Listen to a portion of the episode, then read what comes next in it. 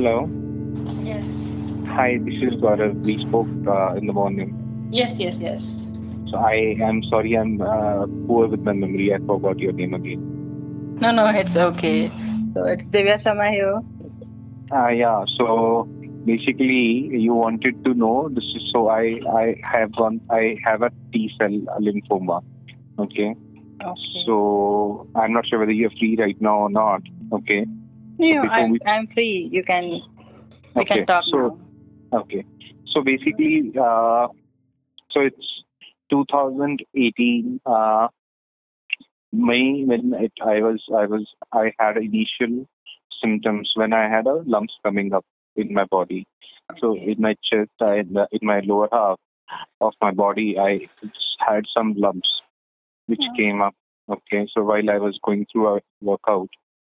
So uh, initially, I thought that just because I've been doing a workout, so there might be some lumps or fat lumps which might have occurred up uh, unwantingly. So we went through FNAC, we went through doctors, we got through steroids, and we got through some antibiotics.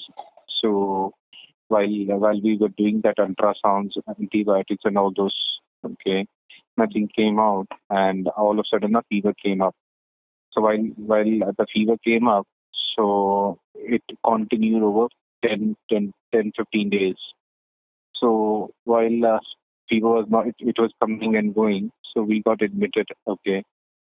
So doctors were not sure why that is. So we, doctors, so doctors were doing all those tests, the tuberculosis, everything the test was going on. So while uh, the tuberculosis, everything they, came negative. So it, so it was came to they did a bone marrow.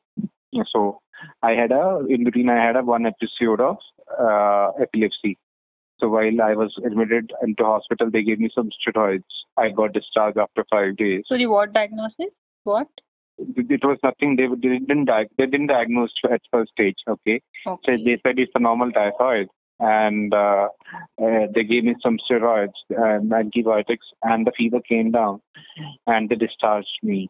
Okay, but uh, of but of lately the liver uh, the there's a OTPT in liver. So the the liver thing came.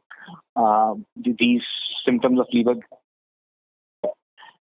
so they were not sure why the liver, uh, it's in the type 3 liver or OTPT levels went up, SGOT. So while uh, they were referred me to a liver guy, so they said it might be because I drink. So I was not a regular drinker or habitual drinker. I was a casual drinker. So, so they said because probably you have been drinking. So I was trying to explain them that I don't drink. It's a casual drinking kind of a thing that I have been. But uh, but they were not sure. So while uh, they referred me to uh, liver specialist, I had an episode of epilepsy, and they got me into a emergency ICU. So thereon they did a bone marrow biopsy. So so they while they went through a biopsy, uh, there was nothing. Hemophagocytis came up. So they said it's from nothing. So it's a hemophagocytis. So we have to start some steroids from this. So they started some steroids, and uh, with the with the help of that, that that the original the origin of uh, cancer got hi- hidden. So that that steroid that that was given for that was continued over two and a half months or three months, and uh, while they went through liver biopsy and everything, because the liver the liver levels continued rapidly moved up. So while they were trying to establish that, they did a liver biopsy. So they were they were not sure it's they they were they were unsure that it, it might be liver cirrhosis or something else, but nothing was coming on. So they just put me on a steroids, and uh, uh, it it got cured. It cured cured in the sense it, it the origin the the disease got suppressed. Okay. Okay. Now, uh, after it's after three four months, what happened? after four months, uh, the the, the fever again started coming up. The weight suddenly moved up. All those thi- all those things started. Uh, it was like I had I I was having some uh, jitteries, so I, my body was moving down. So while I was trying to cope up, the body body was not giving up. So uh, in December 18, I I I, I was through I went through AIIMS. So the AIIMS guy told me that in in September or October I went through initial biopsy from my chest while that they while they uh, took out the lump, but lump because a lump didn't give them any results. In general, they said it's a fat lump, nothing came out because of the steroids. While in December again things went bad, so they again took out a lump. So the lump again cropped up. So they took out the lump again, and this time uh, the results came up on in January 19. This time they could find out it's T cell lymphoma with HLH. So it is a rare combination. Sorry to interrupt, but may I know in which year this was? It, it was in January 19, 7th of January 2019. Okay. 2018, sorry, 7th of January 2018. So we are in 20. Yeah, 7th of January 2018. Okay. It was finally diagnosed that it is T cell lymphoma with HLH. So, so while doctors in AIIMS were not sure because it was a very rare kind of a scenario that they had a combination of T cell with HLH. So while uh, while they were trying to because it, it was very difficult to get through AIIMS doctors and everything. So I had some knowns and everything. So we were trying to fix up what to do next. So within few days, uh, while uh, while we went through biopsy bone marrow to uh, to establish the staging. So the disease crop uh, multiplied in the matter of hours. So I on 15th I got admitted into Rajiv Gandhi Cancer Institute where I was in a half awake situation and half so half uh, uh, situation. Okay, wherein on 16th immediately uh, they put me into ICU and I had it was a multi-organ failure on 16th morning, 17th morning it was a multi multi-organ failure and there was an episode of uh, three cardiac arrests continuously. So while uh, while they declared me that it's that they can't do much in this because he is no more. So so they declared it dead. So they performed CPR and they, they revived. So they revived and they put me on a ventilator immediately, and I was slipped into coma immediately after that. Oh. So it was it was it was it was a month and a half while I was on the ventilator and I was they were trying to they were just doing the basic functions because because nothing was there. So they were just trying to uh, revive me. So next a month and a half went up in reviving. So uh, this tracheostomy and all those things were done. I this was being explained back to me by my wife. So while tracheostomy and all those things, there were episodes of epilepsy, and I I so continuously coming up because there's a small lump which is there in our uh, right eye orbit. So I have a, a small lump in my orbit, right eye orbit. So they had a doubt that this thing might have come up in the head also. But uh, luckily, after a month and a half, uh, they, they gave me a 5% of a chemo. Uh, they started giving me a steroids, and after that, they gave me a 5% of chemo because the doctor was of opinion that that let let us because he's because he's not going to survive. So anyhow, let us try and if, if he manages to get five percent of chemo, then we have do have a chance and we can, we can buy a time.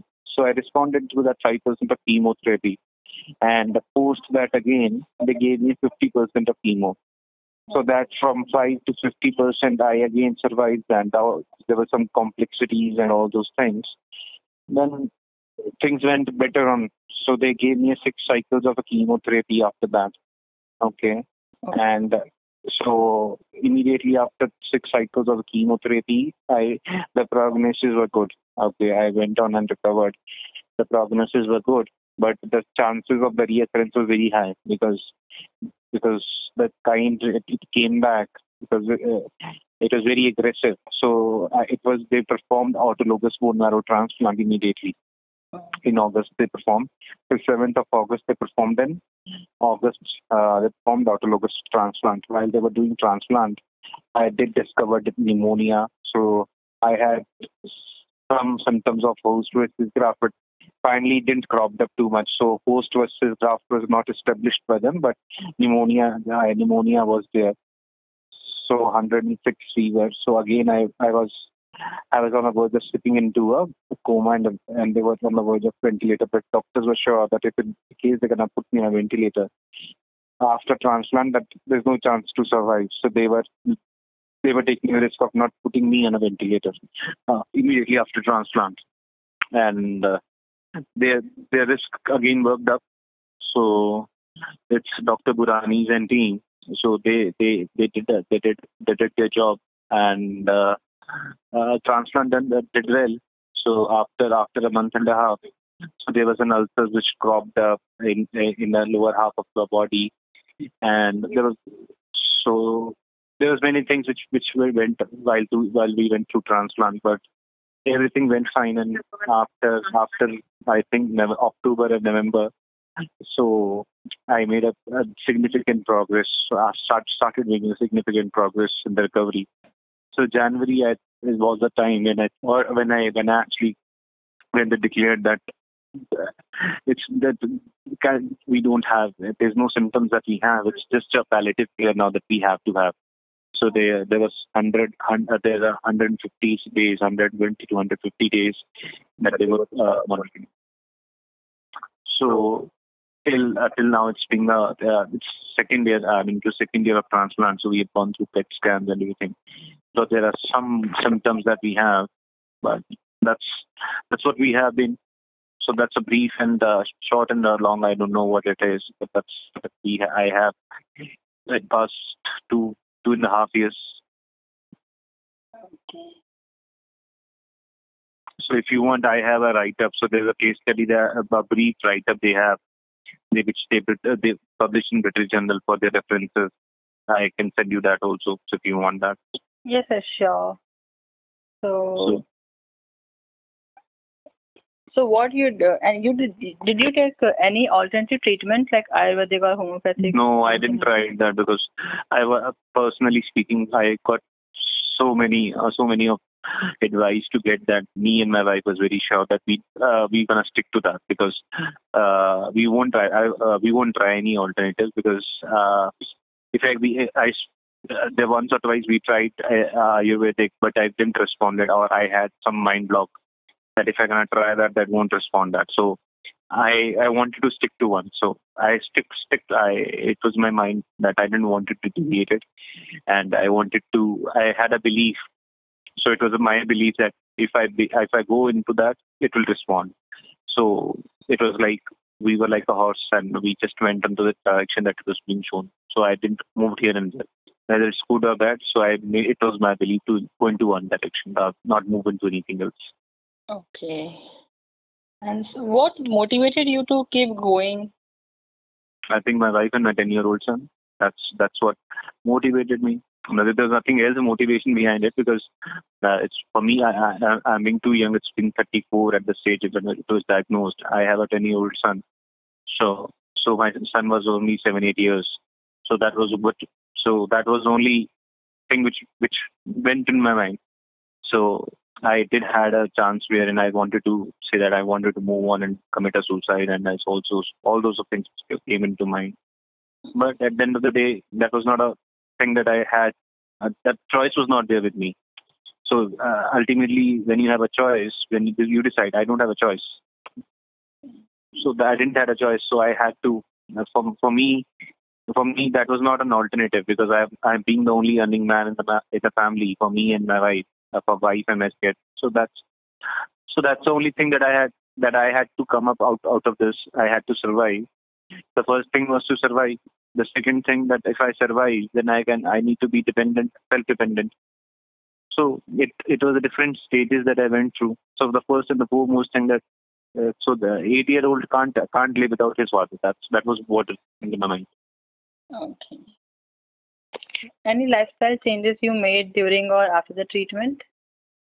So I I I came out of an artificial world. okay, that's great. I I I I I was I'm very straightforward and and blunt. I I want uh, I do what I want to. I don't care what people had to say to me. So we I, I I've been working for past uh, 15 years. I've been corp banking investment uh, industry. So uh, there's a lot of things which went goes up into that.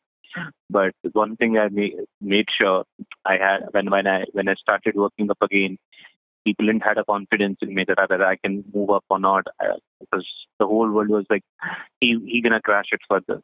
So I, uh, the depression days, I went through a depression period uh, because my mother-in-law, while I was, uh, pro- my prognosis was good. My mother-in-law slipped into a cancer. She passed away. So I had that period difficult phase in my life. But the only thing that I had that if, if uh, I can't, I can't give up.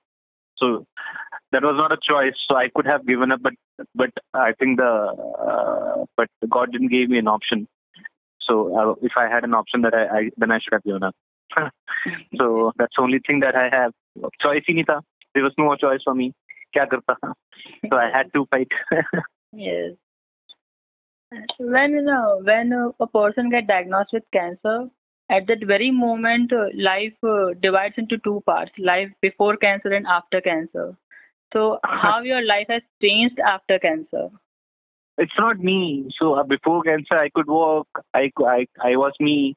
Khana, pina. I could drink. Uh, it's not that I, I, I used to enjoy myself. So I don't restrict myself. So we used to move out freely, drink. If I want to drink, if I want to eat something, if I want to, if I want to interact with someone, then post that there's something that I, you have a restriction. I can't interact, especially in today's scenario. People have started taking precautions that uh, that I, I used to take after that. The normal uh, norm of social distancing, mask, and all those stuff. Uh, you have a sanitizer, you do hand wash. So I was maintaining that because after transplant, the only thing that you have is infection from a third party or any other source. That's the only thing that you have to take care while you're getting that while you're getting cured. Okay, so while I was doing that, so it was very difficult. People say that the, the other others used to think that that he's too cautious, he he's arrogant, and all those stuff. But I don't know. But I believe that they should have understood that it was not being that I wanted to, but that was that was what is required and what the world is doing now.